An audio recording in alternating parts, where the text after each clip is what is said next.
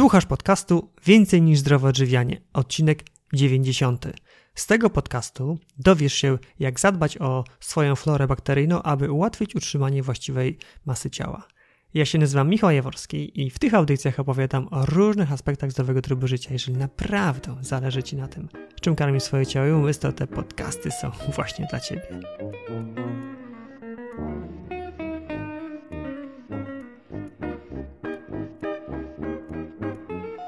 Czym kojarzy Ci się słowo probiotyk?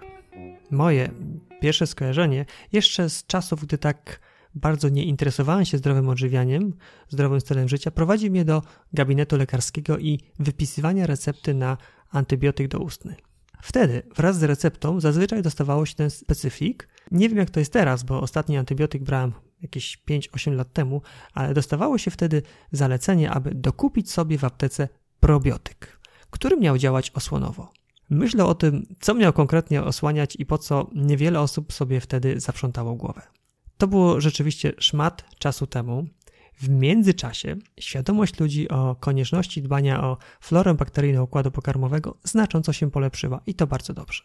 Jednak wraz z postępem badań nad mikrobiomem naukowcy dochodzą do coraz bardziej zdumiewających odkryć. Kondycja naszego mikrobiomu mikroflory naszego układu pokarmowego ma wpływ nie tylko na właściwe trawienie i częstotliwość biegania do toalety po spożyciu np. nieprzygotowanego mleka. Ma również ona ogromny wpływ na funkcjonowanie naszego układu odpornościowego. Ale to jednak nie wszystko. Okazuje się, że ilość i różnorodność flory bakteryjnej ma bezpośrednie przełożenie na nadwagę i otyłość. Jest to dość nowa i dynamicznie rozwijająca się dziedzina wiedzy i jestem pewien, że jeszcze nie raz naukowcy zaskoczą nas kolejnymi wynikami badań, które dadzą nam jeszcze większą motywację, oby, do zadbania o swoje bakterie jelitowe. Do rozmowy o wpływie mikrobiomu na skłonności do tycia zaprosiłem doktor biologii nauk medycznych Patrycję Szachtę. Wiedza i doświadczenie Patrycji po prostu wbija w krzesło, więc przygotuj się dobrze i wyciągnij z tego podcastu jak najwięcej dla siebie. Zapraszam. Cześć Patrycja. Cześć, witam Michale. Witam Cię bardzo gorąco w moim podcaście i na początku mam taką tradycję, że pytam swoich gości, kim są i czym się zajmują, także Ciebie również o to pytam. Ja zajmuję się mikrobiomem jelitowym, jestem doktorem nauk biologii medycznej i pracuję przede wszystkim, tak jak wspomniałam wcześniej, z mikroflorą jelitową, z tematem bariery jelitowej, utajonych reakcji na pokarmy, alergiami, także wszystkim, co kręci się niejako wokół tego przewodu pokarmowego. Mhm. Powiedz, co sprawiło, że zajęłaś się badaniami nad mikrobiomem jelitowym? Co sprawiło? Wydaje mi się, wiesz, że przypadek. Tak na dobrą sprawę, ja już kilkanaście lat temu zaczęłam pracować nad probiotykami kiedy one jeszcze nie były takim tematem super popularnym, e, istotnym w Polsce, e, zaczęłam badać, wiesz co, wpływ substancji wytwarzanych, takich probiotycznych, wytwarzanych przez bakterie żyjące w ludzkim przewodzie pokarmowym na hamowanie namnażania bakterii chorobotwórczych, na hamowanie namnażania grzybów. Z tego robiłam prace naukowe. No jakoś tak w prostym kierunku poprowadziło mnie to do miejsca, gdzie teraz jestem, tak? Czyli do tematyki mikroflory jelitowej w ujęciu tego sensu stricte.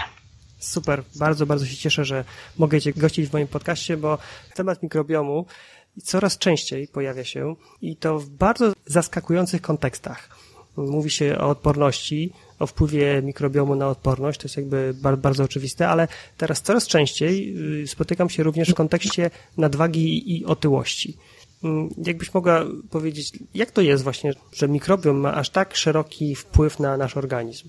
No to rzeczywiście jest prawda. Coraz częściej mówi się, ja tutaj się całkowicie zgadzam, że tak na dobrą sprawę mm, mikrobiota jelitowa, czyli zespół bakterii, tak na dobrą sprawę to są niesamowite ilości bakterii, innych drobnoustrojów, mikroorganizmów, które zasiedlają nasz przewód pokarmowy. E, coraz częściej te drobnoustroje nazywane są tak zwanym narządem bakteryjnym. Czyli odchodzimy od takiej koncepcji pojmowania tych bakterii jako takiego zbioru, tak, żyjątek w nas, które tak naprawdę gdzieś tam biorą udział w trawieniu, wchłanianiu niczym więcej, a coraz bardziej odchodzimy do takiej tezy, że jest to narząd, jak serce, jak płuce, jak nerki i tak naprawdę można tutaj zaryzykować wiesz, stwierdzenie, że żaden inny narząd w naszym organizmie nie wpływa tak całościowo, holistycznie na zachowanie naszego zdrowia. Bo tak jak wspomniałeś, rzeczywiście z tej mikrobioty jelitowej, słuchaj, płynie przede wszystkim nasza odporność. Bakterie jelitowe są trenerami odporności, a tą odporność mam zlokalizowaną właśnie w jelicie w 80 niemal procentach. Bakterie jelitowe, słuchaj, mają olbrzymi wpływ właśnie na nasze predyspozycje do nadwagi, otyłości, nasze predyspozycje do alergii bądź jej braku, do tego, jaki mamy nastrój, bo również mówi się, że jelito to jest drugi mózg i tutaj też nie ma przesady. Także tak naprawdę, patrząc na badania naukowe, pracując z tym mikrobiomem, wydaje się, że słuchaj, nie ma komórki narządu tkanki w naszym organizmie, na którą ten mikrobiom by de facto nie wpływał. Także to jest fascynujący temat i rzeczywiście wydaje się, że te modyfikacje mikrobiomu w przyszłości będą bardzo istotnym elementem, wiesz, profilaktyki i wspomagania leczenia przede wszystkim chorób przewlekłych, na, których, na które teraz cierpimy, jakby nie było jako społeczeństwo. Mhm. Niesamowite, naprawdę wiele, wiele tematów mi się, ja się w, głowie, w głowie tak. otwiera. Natomiast dzisiejszy temat to wpływ mikrobioty jelitowej na nadwagę i otyłość. Przyglądając się temu tematowi nadwadze i otyłości, widać, że ten temat też coraz częściej dotyczy, mówiło się kiedyś, że w Stanach ludzie są otyli, natomiast teraz patrząc na, na to, co się dzieje na ulicach, nawet u nas, no to widać, że ten temat coraz bardziej również nas dotyczy. Z punktu widzenia statystyki, jakiej części społeczeństwa polskiego dotyczy otyłość i nadwaga? Czy wiesz, to my w ogóle tyjemy globalnie, można powiedzieć, tak na dobrą sprawę i przewiduje się, że ten problem w przyszłości będzie zataczał jeszcze szersze kręgi. W tym momencie szacuje się, że my jesteśmy w piątym bodajże krajem w Europie z problemem nadwagi otyłości. To jest zaskakujące, ponieważ rzeczywiście zawsze uważaliśmy siebie jako Polaków za osoby raczej szczupłe i bez tego problemu. Natomiast teraz widzimy, że to jest 25% populacji naszego kraju. E, to są osoby, które mają problem z nadmierną masą ciała, no i to jest bardzo niepokojące, bo wiesz, z jednej strony nadmierna masa ciała oczywiście jest to defekt estetyczny, można powiedzieć, tak? To nam przeszkadza pod kątem estetycznym.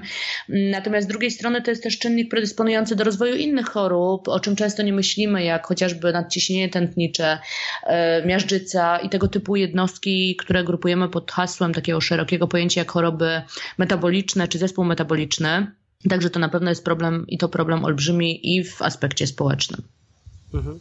25% to naprawdę bardzo dużo. Z drugiej strony teraz patrząc w ogóle na ludzi, to obserwujemy ludzi i osoby i spotykamy takie osoby, które pomimo wdrożenia racjonalnej i zbilansowanej diety i dodatkowo umiarkowanej aktywności fizycznej ciągle borykają się z problemem nadwagi. A z drugiej strony mamy też osoby szczupłe, które jedzą co chcą, jedzą kiedy chcą i wydawać się może problem ten ich nie dotyczy. Jak to możliwe?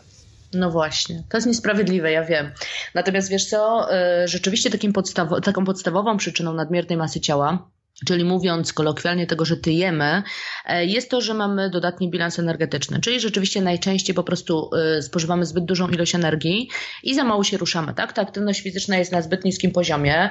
Natomiast rzeczywiście, jak słusznie zauważyłeś, to nie jest oblik, bo są rzeczywiście osoby, które mają problem z nadmierną masą ciała i tu absolutnie nie możemy powiedzieć, że one nic z tym nie robią, bo to są osoby, które są na zdrowej, zbilansowanej, racjonalnej diecie. To są osoby, które naprawdę aktywność fizyczną mają na bardzo wysokim poziomie. Ja z takimi pacjentami mam do czynienia.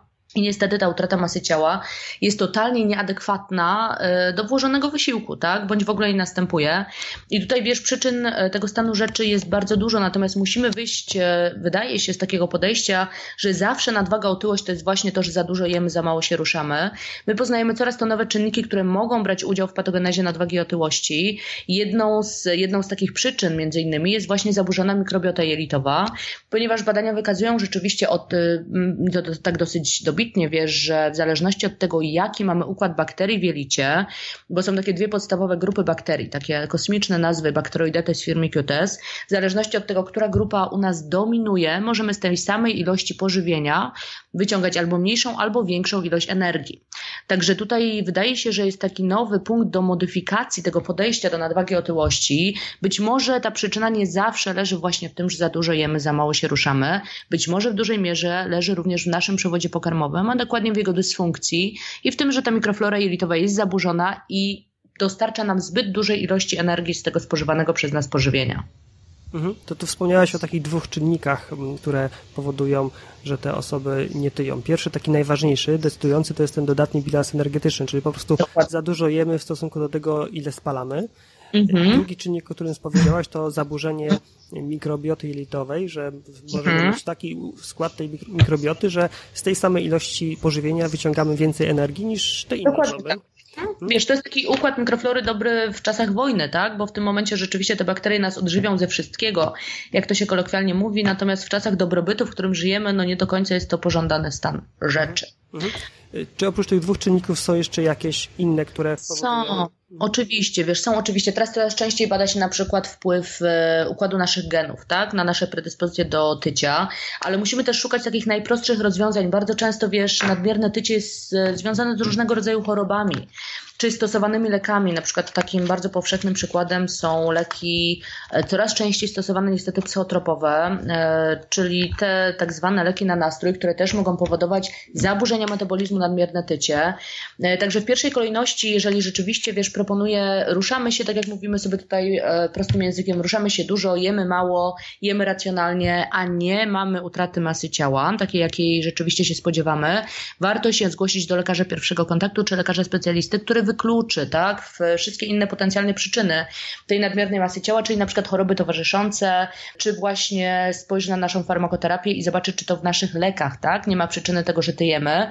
Natomiast jeżeli rzeczywiście te metody nie przyniosą nam żadnych efektów, jeżeli podstawowe badania krwi na przykład nie wykażą żadnych nieprawidłowości, to wtedy warto pójść dalej i wejść w tą ścieżkę oceny mikrobioty jelitowej Kolejnym elementem, wiesz, który się bardzo mocno łączy z tą mikrobiotą jelitową, jest tak zwana bariera jelitowa, a dokładnie jej nieszczelność. Ponieważ my e, coraz częściej z uwagi na szereg czynników, które występują w świecie uprzemysłowionym, mamy uszkodzoną barierę jelitową. Ta bariera, słuchaj, to jest taka bariera i filtr. To jest taka bariera zlokalizowana w naszym przewodzie pokarmowym, której celem jest rozróżnianie, co jest dla nas dobre, a co jest dla nas złe i odsiewanie ziarna od plew. Innymi słowy, jak tak wiesz, bariera działa dobrze, to ona przypuszcza do wnętrza naszego organizmu, czyli do układu krwionośnego, tylko odpowiednio rozłożone cząsteczki pokarmowe i elementy nam niezbędne, zatrzymuje na tej barierze toksyny, drobnoustroje, które dostają się też do naszego organizmu z pokarmem, toksyny, konserwanty, dodatki do żywności, czyli de facto to, co nie powinno się znaleźć w naszym układzie krwionośnym. Natomiast jeżeli dojdzie do uszkodzenia tej bariery, to niestety następuje taki masywny przepływ do układu krwionośnego wszystkiego tak na dobrą sprawę, co, co trafi tak, do wnętrza naszego organizmu. I tu pojawia się problem takiej przejściowej endotoksemii. To jest raz. Może rozwinąć się w związku z powyższym stan zapalny i na jego podłożu insulino-leptynooporność, czyli zaburzenie tej gospodarki metabolicznej. No i mówimy tutaj o tak zwanych, to jest potoczna nazwa, nietolerancjach pokarmowych, natomiast tak naprawdę to są ukryte, czyli utajone reakcje na pokarm, które też mogą uniemożliwiać tą utratę nadmiernej masy ciała, mimo tego, że jemy mało. Ale stan zapalny na tle tych nietolerancji uniemożliwia nam osiągnięcie tej prawidłowej masy ciała. Rozumiem. Co może powodować powstawanie nieszczelności bariery jelitowej? Słuchaj, no my mówimy w tym naszym naukowym środowisku, że życie, tak? Życie w XXI wieku. Ta bariera jelitowa to jest taki twór e, dosyć odporny i oporny i tak na dobrą sprawę składa się z szeregu elementów. Jednym z elementów tej bariery jelitowej jest właśnie ta wspomniana, sławna mikrobiota jelitowa, śluz jelitowy, komórki nabłonka, czyli tak zwane enterocyty, nasz układ immunologiczny GALT, także tych elementów do uszkodzenia jest stosunkowo dużo. Natomiast kiedy ten proces się zacznie, tak, kiedy zadziała czynnik uszkadzający, a my nic z tym nie robimy, bo często jesteśmy nieświadomi, że coś należy zrobić, no to w tym momencie rzeczywiście może iść lawinowo do takich czynników, wiesz, mocno uszkadzających barierę jelitową, czy prawidłowość jej funkcjonowania należą na pewno antybiotyki. Bo skoro wiemy, że y, mikroflora jelitowa jest podstawowym elementem tej bariery, no to antybiotykoterapia siłą rzeczy jako element uszkadzający nasze bakterie jelitowe będzie sprzyjał rozszczelnieniu bariery jelitowej. Stosowane przez nas leki, słuchaj, na przykład niesteroidowe leki przeciwzapalne, czyli takie popularne le leki na gorączkę, na ból. E, inhibitory pompy protonowej, często stosowane jako leki takie neutralizujące, kiedy mamy problem z refluksem, z, ze zgagą. Używki siłą rzeczy też nie wpływają dobrze na nasze jelito, na naszą barierę jelitową, czyli nadużywanie alkoholu, narkotyków, palenie tytoniu, codzienny stres, tak? Codzienny stres i to zarówno stres psychiczny, czyli ten, który większość z nas tak na dobrą sprawę niestety na co dzień odczuwa, jak i taki stres, słuchaj, fizyczny. Jeżeli chodzi o stres fizyczny, to jest sport wyczynowy, sport wysokiego wyczynu, czyli tutaj sportowcy wyczynowi rzeczywiście mają problem z funkcjonowaniem tej bariery i oni najczęściej rzeczywiście obserwują też towarzyszące problemy ze strony przewodu pokarmowego. E, wysoko przetworzona żywność, czyli to, to jedzenie, które de facto składa się mm, z kilkunastu, a czasami kilkudziesięciu składników, które często jest podstawą naszej diety. No i to wszystko niestety w połączeniu z zanieczyszczeniem środowiska, z rosnącym uprzemysłowieniem sprawia, że każdy z nas tak naprawdę jest kandydatem do tego, żeby tą barierę jelitową wcześniej albo później mieć uszkodzoną, mówiąc prosto. Rzeczywiście dobrze to określiłaś. Życie. Bo no, tych czynników jest dużo. Przetworzona żywność, jakiś spot wyczynowy, stres, używki, antybiotyki. No i właśnie ta mikrobiota jelitowa. Mhm. Ona tu się bardzo często pojawia. Jakby cofnę się krok do tyłu i tak podsumuję te najczęstsze czynniki które mogą powodować nadwagę. To właśnie dodatni bilans energetyczny, zaburzona mikrobiota, ukryte nadwrażliwości, jakieś choroby towarzyszące, lekarstwa. No i właśnie wszystko bardzo blisko kręci się wokół tej mikrobioty. A czy mamy jakieś naukowe dowody na to, że rzeczywiście osoby o różnym mikrobiomie inaczej reagują na ten sam pokarm? Przypuśćmy, że są osoby, które tyją, a inne osoby dokładnie na tym samym pokarmie chudną rzeczywiście mamy bardzo dużo dowodów naukowych, coraz więcej na to, że ta mikrobiota jelitowa odgrywa bardzo istotną rolę, jeżeli chodzi o predyspozycję do nadwagi i otyłości. Takim de facto najgłośniejszym doświadczeniem, czy pierwszym badaniem, które skłoniło nas gdzieś tam do poszukiwania tych połączeń, był taki eksperyment z myszami, czyli takimi zwierzątkami laboratoryjnymi. De facto naukowcy zaobserwowali, że przeniesienie flory jelitowej, czyli tak zwany przeszczep kału, coraz modniejszy, e, z myszy otyłej do myszy germ-free, to jest tak zwana mysz jałowa, czyli mysz, w której organizmie nie występują żadne bakterie jelitowe, czyli de facto ona jest tak naprawdę idealnym biorcą. Jeżeli do takiej myszy, do takiego biorcy przenieśliśmy florę jelitową od myszy otyłej, to ona zaczynała bardzo szybko tyć i zaczynały dominować w jej, bak- w jej jelicie bakterie, które rzeczywiście gromadzą czy, tego pożywienia spożywanego dużą ilość energii. Natomiast jeżeli przenieśliśmy mikroflorę jelitową do takiej myszy biorcy, od myszy chudej, szczupłej czy o prawidłowej masie ciała, to ta mysz absolutnie nie tyła, a wręcz często obserwowano utratę masy ciała. Także ewidentnie zaobserwowano, że jest połączenie pomiędzy tym, jaką mikroflorę przeniesiemy do zwierzęcia. Zwierzę albo tyło, albo chudło. I tu był gdzieś ten punkt wyjścia rzeczywiście do badań nad wpływem mikrobiomu e, na rozwój nadwagi i otyłości. E, te badania słuchaj, później ponawiano wielokrotnie w różnych modyfikacjach. Postanowiono też wykluczyć na przykład czynniki genetyczne, czyli przeniesiono florę jelitową, zrobiono przeszczep kału od bliźniąt jednojajowych, tak? Przy czym jedno z tych bliźniąt było otyłe, drugie natomiast miało prawidłową masę ciała. Jeżeli przeniesiono od e, tych ludzkich bliźniąt, od, dokładnie od bliźniaka otyłego, kał do myszy biorcy, mysz ta zaczynała bardzo szybko tyć. Natomiast przeniesienie kału od e, bliźniaka chudego czy szczupłego, prawidłowej masie ciała, do myszy biorcy powodowało, że absolutnie tutaj tego przyrostu masy ciała nie było, także widzimy, że tutaj na rzeczy jest bardzo dużo. No to niesamowite, to naprawdę cieszę się, że to mówisz, bo jest wiele osób, które rzeczywiście stosują prawidłową dietę, stosują ćwiczenia, a jednak ciągle mają problem z uzyskaniem tej wymarzonej wagi ciała odpowiedniej, a teraz już widać, że no, to może nie wystarczyć, że trzeba może ściągnąć po jakieś inne elementy, żeby wspomóc się w uzyskaniu tej właściwie masy ciała.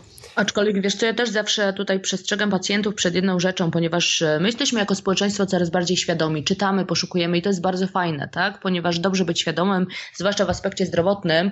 Natomiast niestety też zaczyna się pojawiać takie podejście, że nie będę ćwiczył, nie będę zdrowo jadł, będę przyjmował probiotyki, zmienię swój układ mikroflory jelitowej i też schudnę.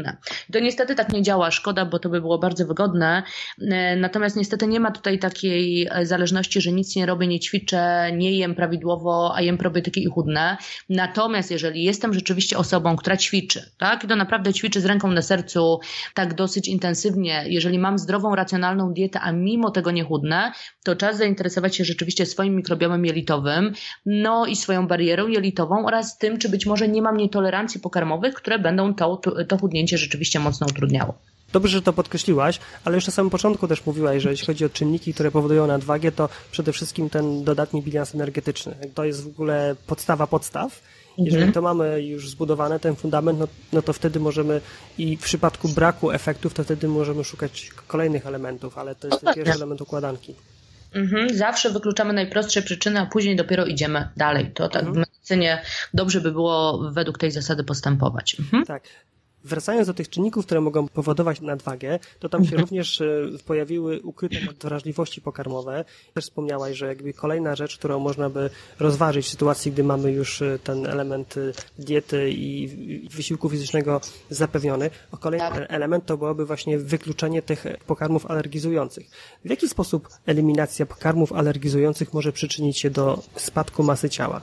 Już tłumaczę. Słuchaj, bo my bardzo często zakładamy, że nasza dieta jest zdrowa, tak? Czy jemy zdrowo, są warzywa, są owoce, żywność jest nieprzetworzona. Na fali tych aktualnych e, mód, że tak powiem, tej mody eliminujemy często gluten, nabiał, produkty mleczne i uważamy, że wszystko jest ok, tak? Natomiast niestety każdy z nas może mieć swój indywidualny profil nadwrażliwości pokarmowych, czyli może mieć takie pokarmy, które po prostu mu szkodzą, tak? I nawet jeżeli te pokarmy są odgórnie uznawane za zdrowe, dla nas ten pokarm może nie być wskazany. Myśmy mówili tu o uszkodzeniach mikrobioty, co prowadzi do uszkodzenia bariery jelitowej. Jeżeli ta bariera jelitowa jest otwarta, to oprócz szeregu czynników szkodliwych przenikają też do układu krwionośnego właśnie nie do końca strawione cząsteczki pokarmowe. I nasz układ odpornościowy, którego rolą, celem życiowym tak naprawdę jest zwalczanie wszystkiego, co może nam zrobić krzywdę, e, zaczyna na te pokarmy reagować tak jak na największego wroga, jak na wirusy, na bakterie, na pasożyty, czyli tak naprawdę nasza odporność nie rozpoznaje tego, co przeniknęło do krwi, czy to jest groźna bakteria, czy też niegroźny pokarm i zaczyna reagować wszystkimi siłami, e, które posiada, czyli po prostu aktywacją układu odpornościowego. I to niestety, słuchaj, prowadzi do rozwoju stanu zapalnego. E, stan zapalny jest najpierw miejscowy, zlokalizowany w przewodzie pokarmowym, a później może się rozszerzyć na kolejne tkanki, narządy naszego organizmu. I to niestety związane jest, słuchaj, z wytwarzaniem olbrzymiej ilości takich czynników stanu zapalnego, tak zwanych cytokin prozapalnych, czy interleukin. To jest interleukina pierwsza, szósta, e, TNF-alfa, czyli czynnik martwicy nowotworów. I to niestety, słuchaj, wpływa bardzo mocno na tak zwaną insulinę i leptynę. Czyli de facto stan zapalny blokuje receptory i dla insuliny, i dla leptyny. W związku z powyższym, słuchaj, nasza gospodarka metaboliczna zostaje zaburzona. E, na przykład leptyna, o której była mowa, to jest tak zwany hormon głodu i sytości, czyli leptyna daje nam znać o tym, e, kiedy już jesteśmy najedzeni, mamy odejść od stołu. Jeżeli de facto facto mamy problem z insuliną i leptynoopornością, to tutaj problemem może być to, że my nie wiemy, że już jesteśmy najedzeni, tak, i cały czas jemy, mimo że tak naprawdę e, ten nasz, że tak powiem, niedobór energetyczny został wyrównany. I to wszystko może wcale nie wynikać też z nadmiaru kalorii, tylko z tego, że spożywamy pokarmy, które ten stan zapalny cały czas będą nasilać, czyli że mamy te, mówiąc kolokwialnie, nietolerancje pokarmowe, czyli utajone reakcje na pokarmy IgA i IgG zależne. Także często się zdarza, słuchaj, że pacjenci jedzą racjonalnie, a okazuje się, że w ich diecie są 3-5 pokarmów, które po prostu uniemożliwiają odchudzenie się czy utratę tej nadmiernej masy ciała, z uwagi na to, że generują insulinoleptynooporność na tle stanu zapalnego. I to powoduje, że oni nie odczuwają sytości, jedzą za dużo. Dobrze to rozumiem? Z jednej strony, słuchaj, jedzą za dużo, z drugiej strony z kolei zaburzona jest też e, gospodarka, słuchaj, insulinowa, tak? Czyli zbyt duża ilość energii jest magazynowana, jest odkładana, ponieważ insulina jest prawidłowo wydzielana w naszym organizmie, ale nie może się połączyć z receptorem, czyli nie może prawidłowo zadziałać i po prostu mamy totalnie zaburzoną gospodarkę e, metaboliczną i zaczynamy odkładać zbyt dużą ilość tłuszczu. Dobrze, to teraz powróćmy do mikrobioty. W jaki sposób e, mikrobiot ma wpływ na ukryte nadwrażliwości pokarmowe? Wiesz co, my bardzo często mówimy, że tak naprawdę uszkodzenie mikrobioty jelitowej to jest pierwszy krok do tego, żeby sobie takie nadwrażliwości pokarmowe, czyli te tak zwane nietolerancje pokarmowe wyhodować, tak? Czy, czy, czy wypracować niestety. Z tego względu, że pamiętajmy, mikroflora to jest podstawowy element działania mikro, e, bariery jelitowej, czyli tego, o czym mówiliśmy, tych wrót rozwoju nietolerancji. Jeżeli nie mamy mikrobioty, albo ten układ naszej mikrobioty jest zaburzony, e, na przykład w efekcie stosowania antybiotyków, używek czy stresującego życia, no to niestety wcześniej czy później bez wystarczającej ilości tych dobrych bakterii, nasza bariera jelitowa jest niechroniona, zaczyna się rozszczelniać, zaczyna być coraz bardziej przesiąkliwa, no a w końcu niestety jelito totalnie straci te zdolności filtra tak, i bariery i pokarmy zaczynają przenikać do układu krwionośnego.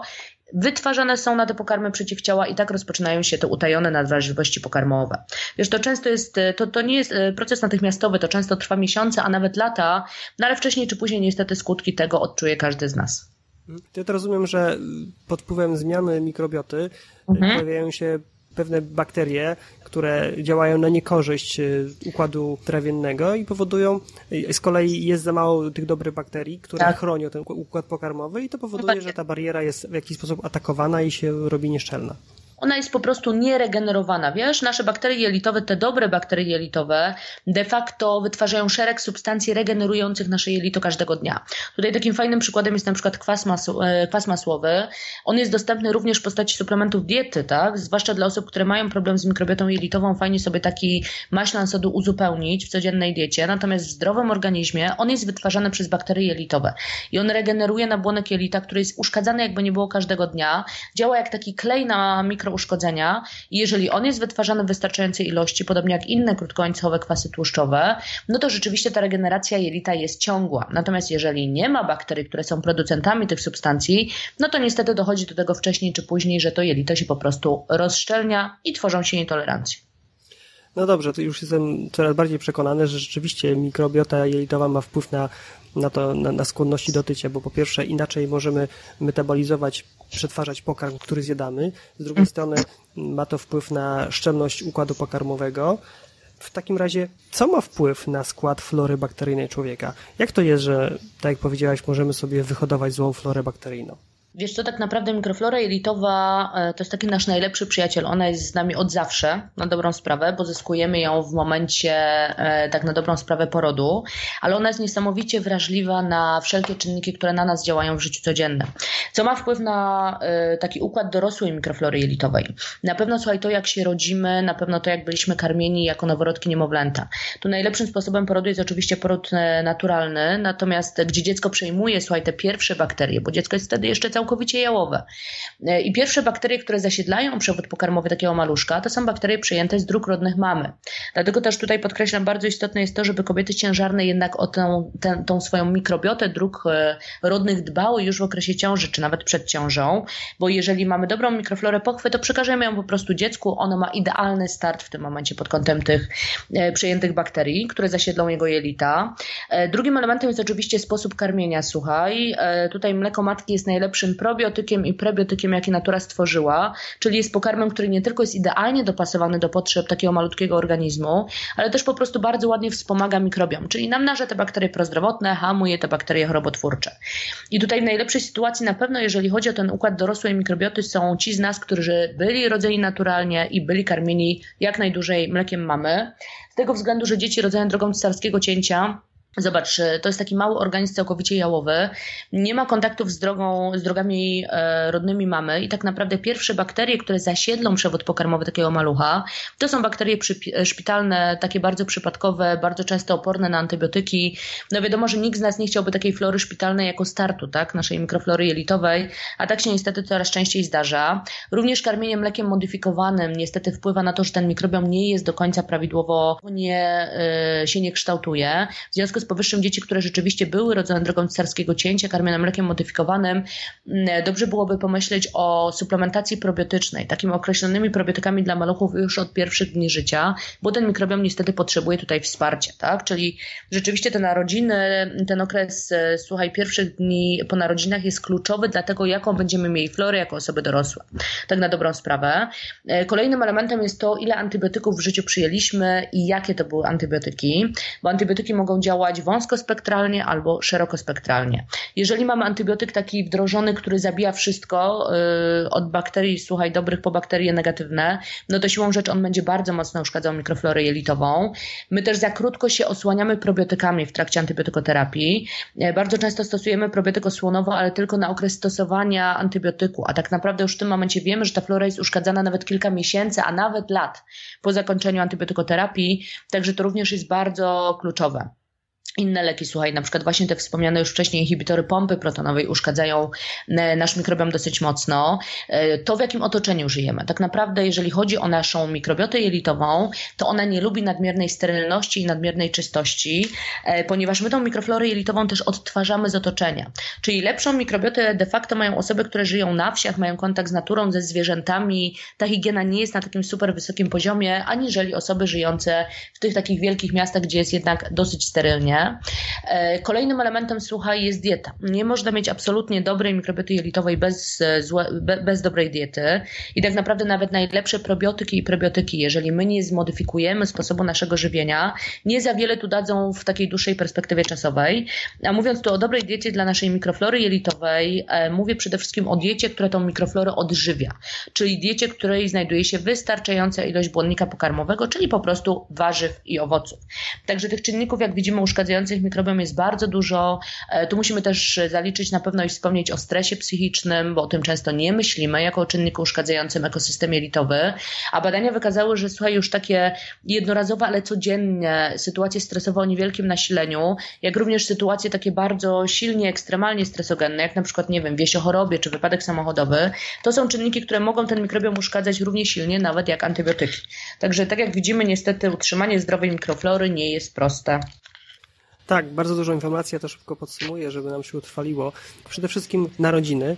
Najlepiej, żeby to były narodziny drogami naturalnymi, wtedy te bakterie będące w drogach rodnych kobiety od razu zasiedlają układ pokarmowy dzidziusia, no i karmienie mlekiem mamy bo jak rozumiem, tam jest najlepszy pokarm z kolei dla tych bakterii, którymi no, właśnie zasiedliliśmy. Ale również bardzo dobre bakterie są w mleku mamy, także zasiedlamy, słuchaj, ten mikrobiom takimi naturalnymi probiotykami. Mhm. Druga rzecz to jest otoczenie.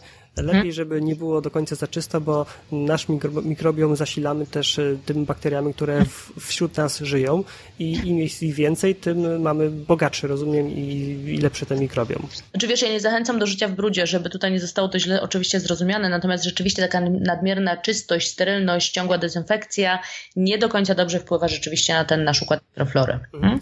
Kolejny element, o którym mówiłaś, to antybiotyki. Ile ich jemy, jak często i czy one są wąsko, czy szeroko działające. No i tu bardzo ciekawa rzecz powiedziałaś, ja już się z tym wcześniej spotkałem, że taka jednorazowa terapia antybiotykiem o szerokim spektrum może uszkodzić florę nawet na kilka lat. Dokładnie tak. To jest, słuchaj, taki typowy przykład, to jest na przykład eradykacja Helicobacter pylori, czyli jak jesteśmy leczeni, słuchaj, taką zwaną terapią trójlekową z uwagi na wrzody żołądka. Tu rzeczywiście, słuchaj, to jest e, terapia, która trwa od 14 do 21 dni.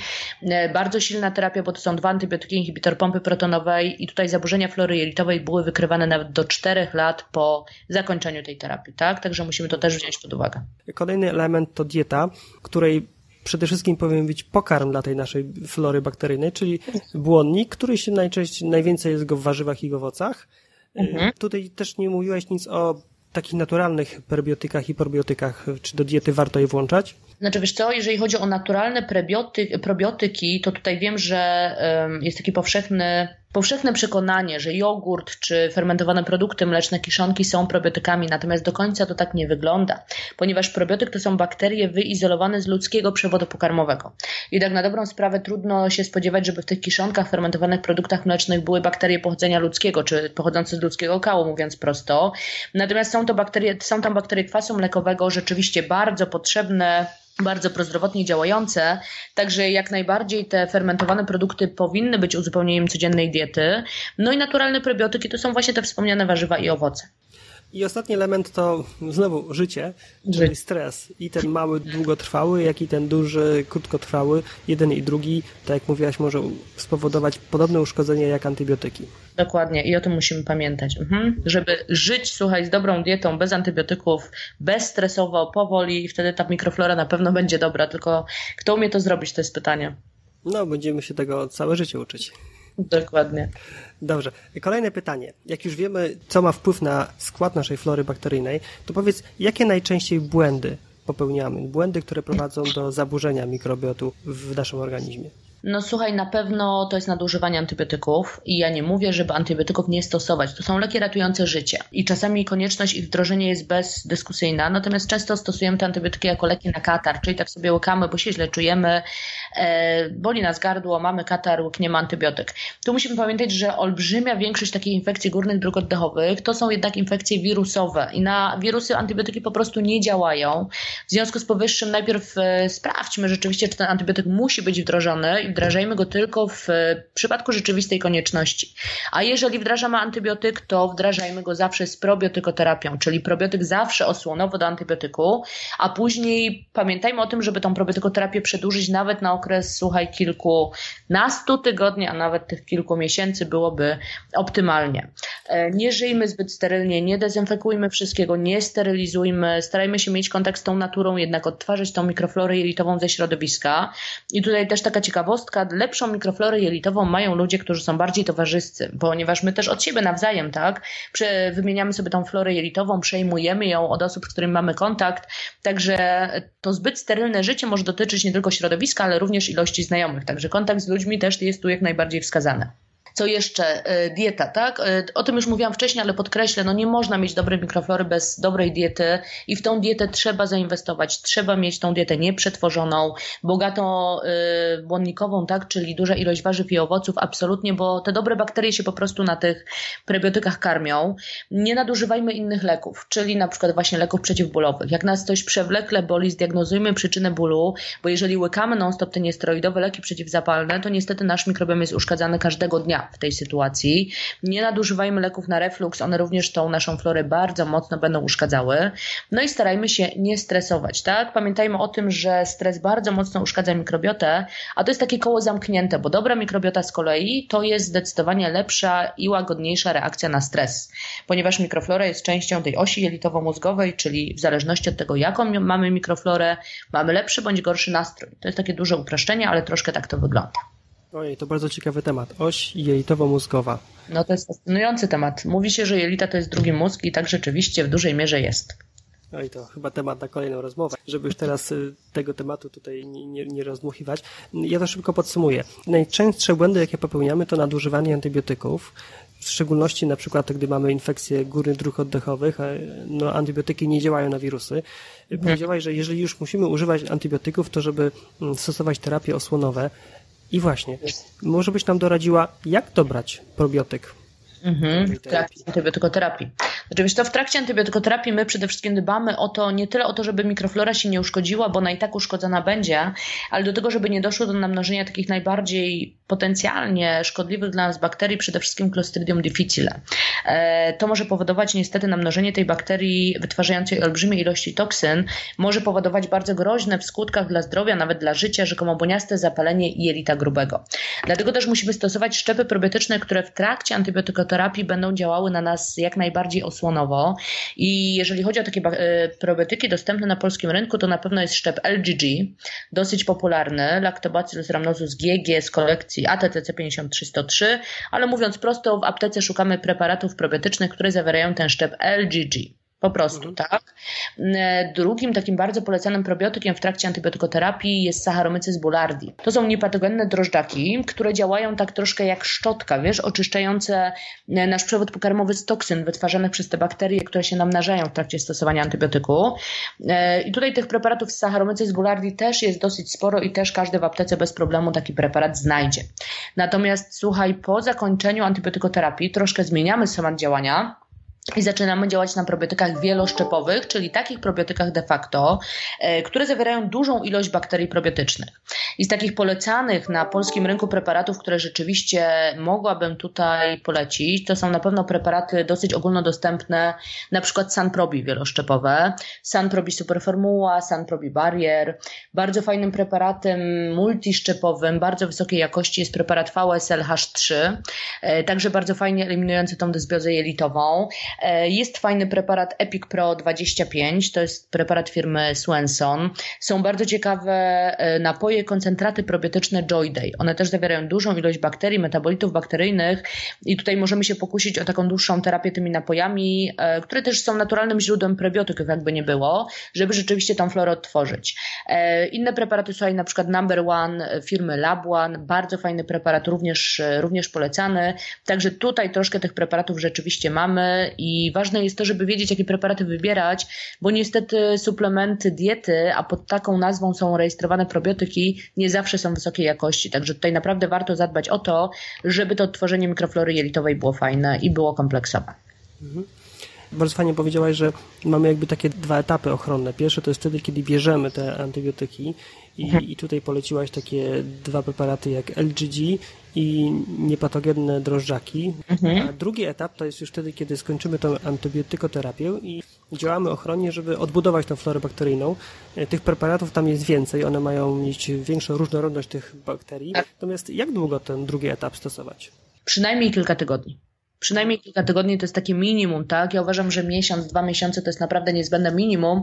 Natomiast y, my pracujemy przede wszystkim z naszymi pacjentami na podstawie oceny ich mikroflory jelitowej, czyli sprawdzamy, jak bardzo ona jest uszkodzona, nie tylko w trakcie czy po antybiotykoterapii, ale też w różnych jednostkach chorobowych i wtedy dokładnie widzimy, jak mocna jest skala tych zniszczeń i możemy e, orientacyjnie dopasować, tak? Jaki musi być czas tej suplementacji probiotycznej. Natomiast no, jeżeli takich badań nie mamy siłą rzeczy, dajemy sobie przynajmniej te dwa miesiące takiej ciągłej suplementacji probiotycznej. Myślę, że tak będzie bezpiecznie, dobrym preparatem wieloszczepowym. Mhm. Dokończę tą część dotyczącą, jakie błędy popełniamy. Pierwsze to było nadużywanie antybiotyków, drugie to, żeby żyć niezbyt sterylnie i tu bardzo ciekawie powiedziałaś, i spotykać się z, z ludźmi, bo dzięki temu wymieniamy się w jakiś sposób e, trochę tą mikroflorą i ona się staje dużo bardziej różnorodna i przez to silniejsza. No dokładnie tak. Czyli spotykajmy się, bądźmy towarzyscy, a nasza flora na pewno na tym zyska. Tak, kolejny punkt to właściwa dieta, czyli taka nieprzetworzona z dużą ilością błonnika. No i też nie nadużywać innych leków typu leki przeciwzapalne lub e, na reflux. Dokładnie tak. No i ten stres, który ciągle powraca. Zróbmy coś, żeby się nie stresować. Będziemy o tym myśleć. No dobrze, to już wiemy, czego nie robić. Natomiast y, każdy z nas, pewnie teraz słysząc to, o czym mówimy, zastanawia się, to w jakim stanie jest moja flora bakteryjna teraz. Czy jest jakiś sposób bez specjalistycznych badań, żeby stwierdzić, w, jakim, w jakiej kondycji są nasze bakterie jelitowe? Znaczy, generalnie najlepiej wykonać badania to siłą rzeczy, żeby to wszystko było celowane. Natomiast takimi głównymi objawami, które rzeczywiście mogą nam wskazać, tak, że nasza flora jelitowa nie domaga, czy coś z tym mikrobiomem się dzieje i mamy za dużo bakterii chorobotwórczych, a za mało tych dobrych, to na pewno są tutaj takie dolegliwości ze strony przewodu pokarmowego, tak? Czyli wszystko było ok, a nagle mamy problemy z przewodem pokarmowym, boli nas brzuch, pojawiają się biegunki, czy z drugiej strony zaparcia, wzdęcia, gazy, reflux, cofanie tej treści e, kwaśnej właśnie do przełyku. Idziemy do lekarza, lekarz stwierdza, że tak naprawdę w tych badaniach obrazowych, czy to czy gastro, czy kolonoskopii, że nic się nie dzieje, a my nadal cierpimy, tak? Czy często dostajemy taką diagnozę zespół nadwrażliwych jelit, tak? E, często to właśnie są, słuchaj, uszkodzenia mikroflory jelitowej, które objawiają się właśnie w ten sposób. Kolejnym takim elementem, który może nas, słuchaj, skłonić do zastanowienia jest na przykład pojawienie się problemów alergicznych, czy aktywacja objawów alergii, której wcześniej nie było, na przykład atopowe zapalenie skóry. E, czy też inaczej, z uwagi na to, że te jelita i mózg są bardzo silnie połączone, obniżenie nastroju, pogorszenie kondycji psychofizycznej, takie uczucie chronicznego zmęczenia, wyczerpania, czyli śpimy po 10-12 godzin, budzimy się i po 3 godzinach znowu możemy się położyć spać, tak na dobrą sprawę.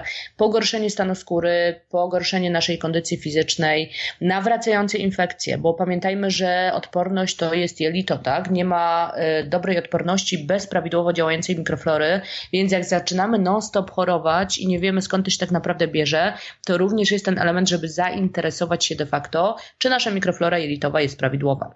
No tych czynników ostrzegawczych jest bardzo dużo i to dosyć takie, no, często spotykane, powiedziałeś, no, gazy, zdjęcia, reflux, ból brzucha, alergie, których nie było. Mhm. Myślę, że większość z nas może się przynajmniej pod częścią z nich podpisać bo też większość z nas niestety ma uszkodzoną mikroflorę jelitową. Słuchaj, ja obserwuję te, te screeningi, tak, mikroflory jelitowej, te oceny mikroflory jelitowej nawet potencjalnie zdrowych pacjentów, którzy badają się profilaktycznie i to naprawdę niestety nie wygląda dobrze u większości z nas. Mhm. Screeningi, czyli to jakieś takie profesjonalne badanie, rozumiem, tak? Tak, to są wiesz, to takie analizy, e, każdy z nas może sobie taką analizę mikrobioty jelitowej tak naprawdę przeprowadzić. E, to jest ocena wybranych bakterii wskaźnikowych, bo tak naprawdę mikrobiom to jest jeszcze jedna wielka niewiadoma. My więcej nie wiemy niż wiemy, natomiast znamy pewne grupy bakterii, których słuchaj, powinno być w jelicie jak najwięcej i znamy te, których w jelicie nie chcemy w tak dużej ilości i te właśnie bakterie możemy na podstawie pojedynczego badania kału ocenić, zobaczyć jaka jest ich liczebność w stosunku do norm u zdrowego człowieka. No i wtedy mamy taki pośredni obraz tego, jak wygląda ta nasza mikrobiota jelitowa. Mhm. Gdzie takie badania można przeprowadzić i jaki jest szacunkowy koszt? Wiesz co, ja akurat e, siłą rzeczy e, polecam badania wykonywane w Vitaimun, Centrum Medycznym Vitaimun w Poznaniu. E, my tego typu badania mikrobioty jelitowej przeprowadzamy. Taki, taki screening, taką usługę Microflora Scan, która rzeczywiście, wiesz, ma na celu wykrycie, jak wygląda stan bakteryjne Twojego jelita, żeby dopasować też odpowiednią suplementację probiotyczną i na podstawie screeningu mikrobioty jelitowej i na podstawie objawów deklarowanych przez pacjenta czy lekarza prowadzącego, no i siłą rzeczy na podstawie aktualnego piśmiennictwa naukowego, bo te probiotyki też muszą być dobierane zgodnie z aktualną wiedzą medyczną, tak, najlepszą jaką mamy. E, także ja pracuję rzeczywiście na tych ocenach mikroflory jelitowej, a orientacyjny koszt, słuchaj, to jest około 400 zł za tą analizę. Ale zanim już ktoś się zdecyduje na taką profesjonalną analizę, to pewnie chciałby spróbować własnymi siłami jakoś mhm. E, odratować tą swoją florę bakteryjną. Mhm. I jakie naturalne metody można zastosować, aby spróbować odbudować e, ten mikrobiom? Znaczy na pewno, tak jak mówiliśmy sobie wcześniej, zmieniamy styl życia, bo to jest podstawa, tak? My też pacjentom zawsze to zalecamy, że same probiotyki, probiotyki to nie wszystko, one działają w momencie, kiedy bierzemy, ale nam chodzi o taką rzeczywiście zmianę długofalową. Numer jeden to jest na pewno dieta. Patrzymy na to, co jemy i zaczynamy karmić przede wszystkim nasz mikrobiom, czyli warzywa, czyli owoce, raz jeszcze. E, tak naprawdę, wiesz, badania wykazały, że już po 10 dniach, tak, zmiany takiej diety, na dietę z takiej standardowo zachodnioeuropejskiej diety na dietę wysokobłonnikową, ten nasz mikrobiom zaczyna się zmieniać na plus. Natomiast niestety te zmiany na plus, ta poprawa mikrobiomu jest obserwowana tylko tak długo, jak my długo tą dietę lepszą dla bakterii będziemy niestety stosować. Także ta dieta te, to, to, nie musi być, to nie może być dieta, to musi być tak naprawdę zmiana stylu żywienia, żeby te nasze bakterie jelitowe jednak były każdego dnia odżywione. Nie nadużywajmy leków, starajmy się nie stresować, nie nadużywajmy wszelkiego rodzaju używek, tak jak na przykład właśnie spożywane zbyt często alkohol chociażby. E, również co ciekawe, słuchaj, na mikroflorę zbyt dobrze nie wpływa e, za wysoki poziom aktywności fizycznej, czyli jeżeli uprawiamy crossfit powiedzmy sobie 7 razy w tygodniu, to to też niestety nie jest do końca zdrowe i dla nas, i dla naszej mikrobioty. Także aktywność fizyczna tak, ale też na umiarkowanym poziomie. No i to są takie, wiesz, y, najprostsze rady, które tak naprawdę mogę dać osobie, która chciałaby y, na taki pierwszy rzut bez badań specjalistycznych zadbać o ten swój mikrobiom. Mhm. Jeszcze wrócę do diety. Tu już ten wątek mhm. się pojawiał, ale chcę doprecyzować, bo mhm. Mm, warzywa, owoce jako główne źródło błonnika, a czy to ma znaczenie, czy one są surowe, czy, czy, czy gotowane, czy, czy raczej nie? Generalnie, jeżeli wdrożymy odpowiednią ilość warzyw czy owoców, to one mogą być i surowe, i one mogą być gotowane. Nie każdy toleruje surowe owoce, tak? To jest niestety problem. Nie zawsze mamy na tyle sprawnie funkcjonujący przewód pokarmowy, na tyle sprawnie wydzielane enzymy, żeby te surowe warzywa, owoce były dobrze tolerowane.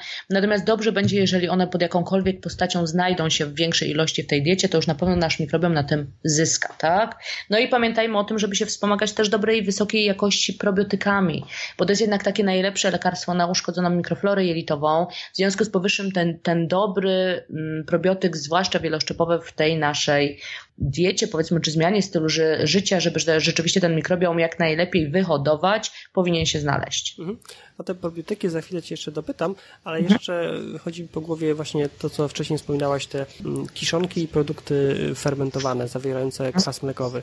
Czy to też jako element y, odbudowy flory bakteryjnej naturalny możemy zastosować?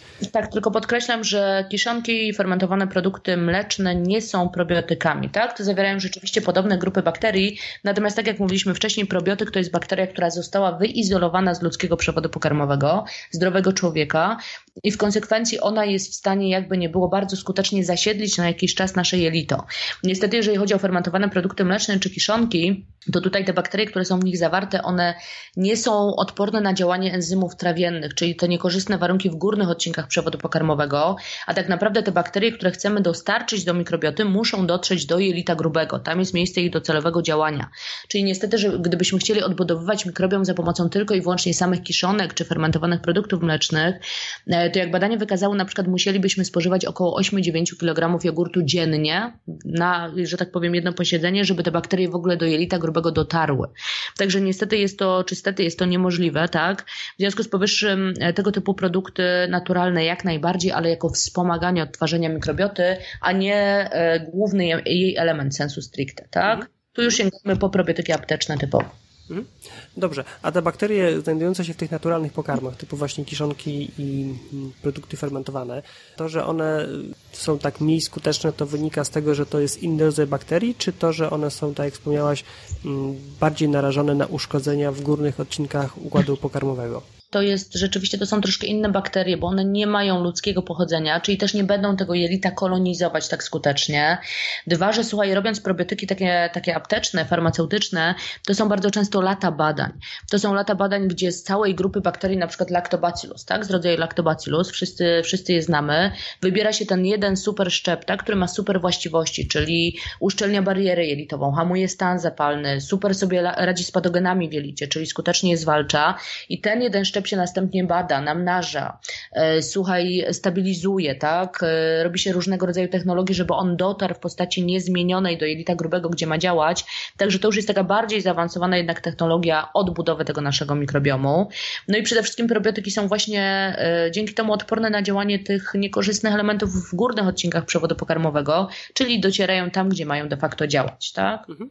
A jak to się dzieje, że one przechodzą przez układ pokarmowy, gdzie mamy żołądek, kwas solny, jednak docierają aż do jelita grubego tak skutecznie? Pamiętajmy, jak kupujemy sobie probiotyk, to tam rzeczywiście często, jak zwrócimy uwagę, są nazwy, że to jest 6 miliardów, 10 miliardów, a nawet więcej, 450 miliardów, czyli tam ilość bakterii tak naprawdę jest olbrzymia.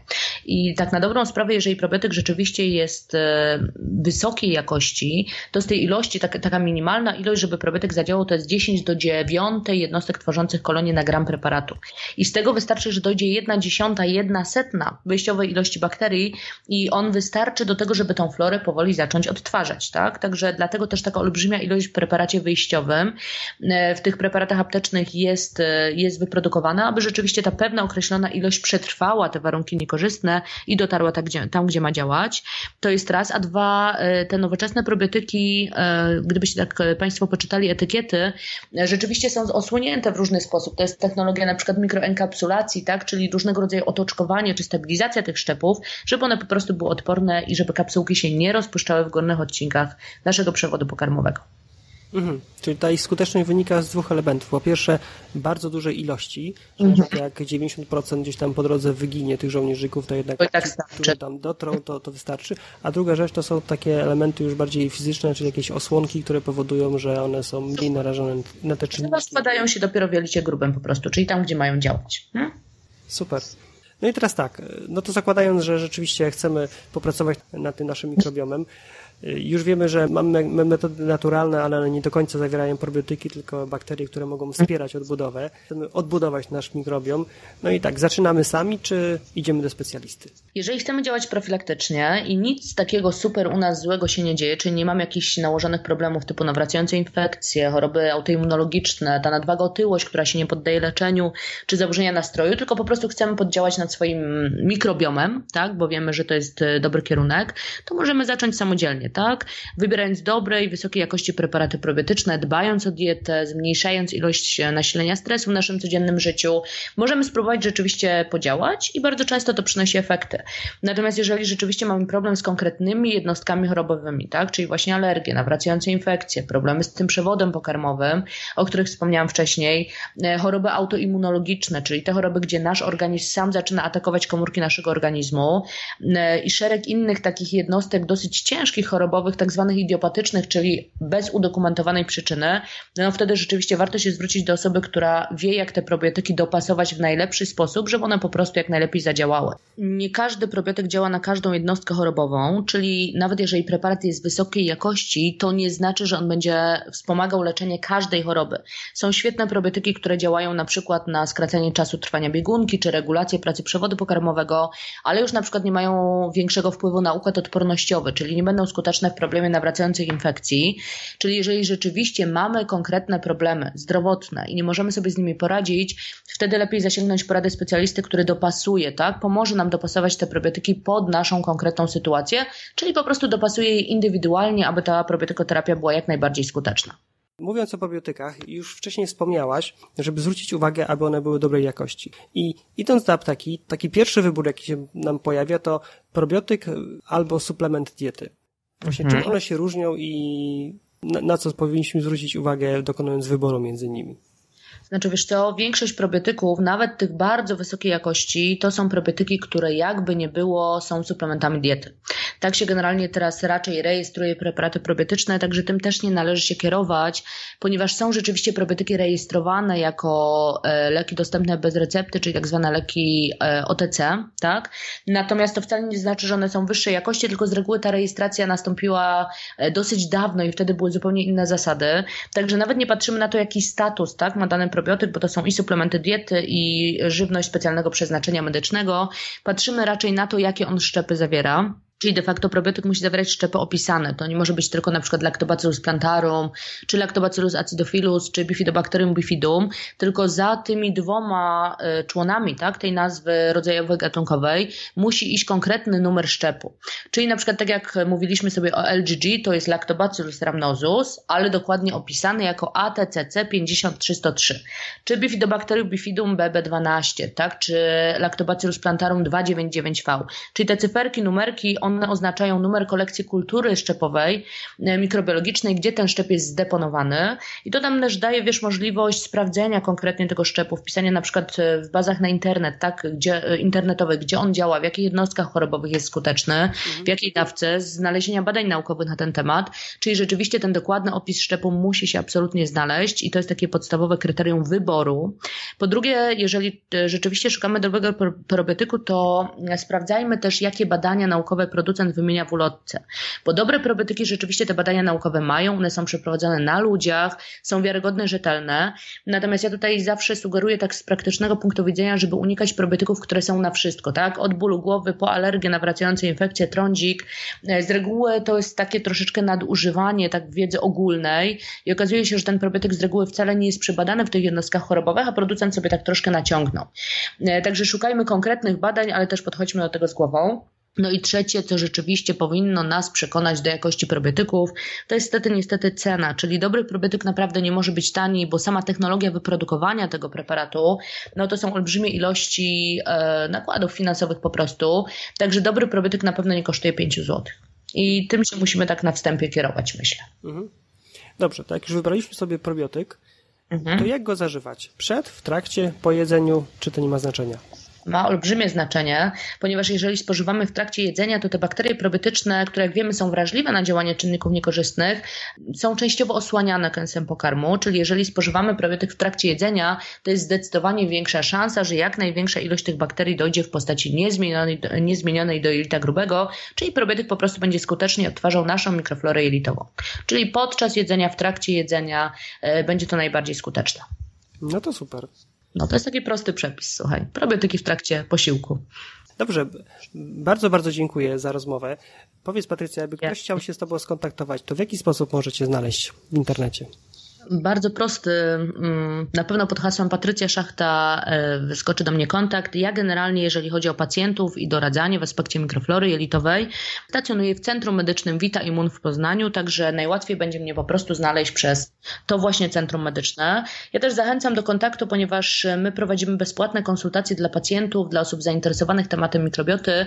E, to są konsultacje telefoniczne, odbywają się kilka razy w tygodniu i wtedy rzeczywiście warto te swoje pytania zadać, wiedzę rozszerzyć. Także jak najserdeczniej zapraszam zarówno ja, jak i moi koledzy, którzy też specjalizują się w aspekcie mikrobioty jelitowej. Mhm. Na koniec taka jedna najważniejsza myśl z tej rozmowy. Jakby nasi słuchacze mieli odejść tylko z jednym zdaniem, jednym akapitem, który by jakoś się utrwali w głowie, to co to powinno być? że tak na dobrą sprawę w naszej mikrobiocie jelitowej jest źródło i zdrowia, i choroby. Także dbając o tą naszą mikrobiotę jelitową, tak naprawdę nawet jeżeli nie jesteśmy chorzy, zadbamy, możemy zadbać o to, żeby działać po prostu profilaktycznie, żeby te choroby się nie wyhodowały, bo naprawdę w tych małych bakteriach jelitowych tkwi niesamowity potencjał prozdrowotny. I mam nadzieję, że z tym Państwa zostawię po tej naszej rozmowie. Tak, nasz mikrobiom może być źródłem zarówno zdrowia, jak i choroby i musimy o niego dbać. Dokładnie tak. Bardzo dziękuję za rozmowę. Ja Tobie również bardzo dziękuję, Michał. Do usłyszenia. I jak? Robi wrażenie? Na mnie Rozmowa z Patrycją zrobiła naprawdę olbrzymie wrażenie. Wiedziałem o roli mikrobiomu bardzo dużo, ale to, co słyszałem od Patrycji, otworzyło mi oczy na kolejne aspekty jego roli w zdrowym życiu. Mam nadzieję, że i dla Ciebie ta rozmowa była wartościowa i wdrożysz do swojego życia przynajmniej jedną z rad, które przedstawiła Patrycja. Tylko pamiętaj, nie od nowego roku, Nie od jutra, ale właśnie od dzisiaj. A propos nowego roku. W dniu publikacji tego podcastu mamy prawie połowę grudnia. Powiem szczerze, że uwielbiam ten okres i to z roku na rok coraz bardziej. Już nie mogę się doczekać do świąt Bożego Narodzenia. Wspólne przygotowywanie posiłków, nakrywanie do stołów, wigilia, pasterka, czas odpoczynku od pracy i trochę leniuchowania. Ach, to już naprawdę niedługo. Super. W związku z tym, że ten podcast jest ostatnim przed świętami, życzę Ci, abyś zbliżające się święta przeżył, przeżyła w towarzystwie osób Ci najbliższych, aby był to czas wypełniony spokojem, radością i miłością. Życzę Ci, aby Twój kolejny rok zaowocował wdrożeniem kolejnych zmian w Twoim życiu, które przeniosą Twój sposób odżywiania, Twoje samopoczucie i zdrowie na kolejny poziom. To tyle na dzisiaj. Aha, gdyby brakowało Ci pomysłów na zdrowe świąteczne dania, to zapraszamy na naszego bloga. Znajdziesz tam wpis 12 zdrowych świątecznych potraw. Linka do tego wpisu zamieszczę w notatkach do tego podcastu.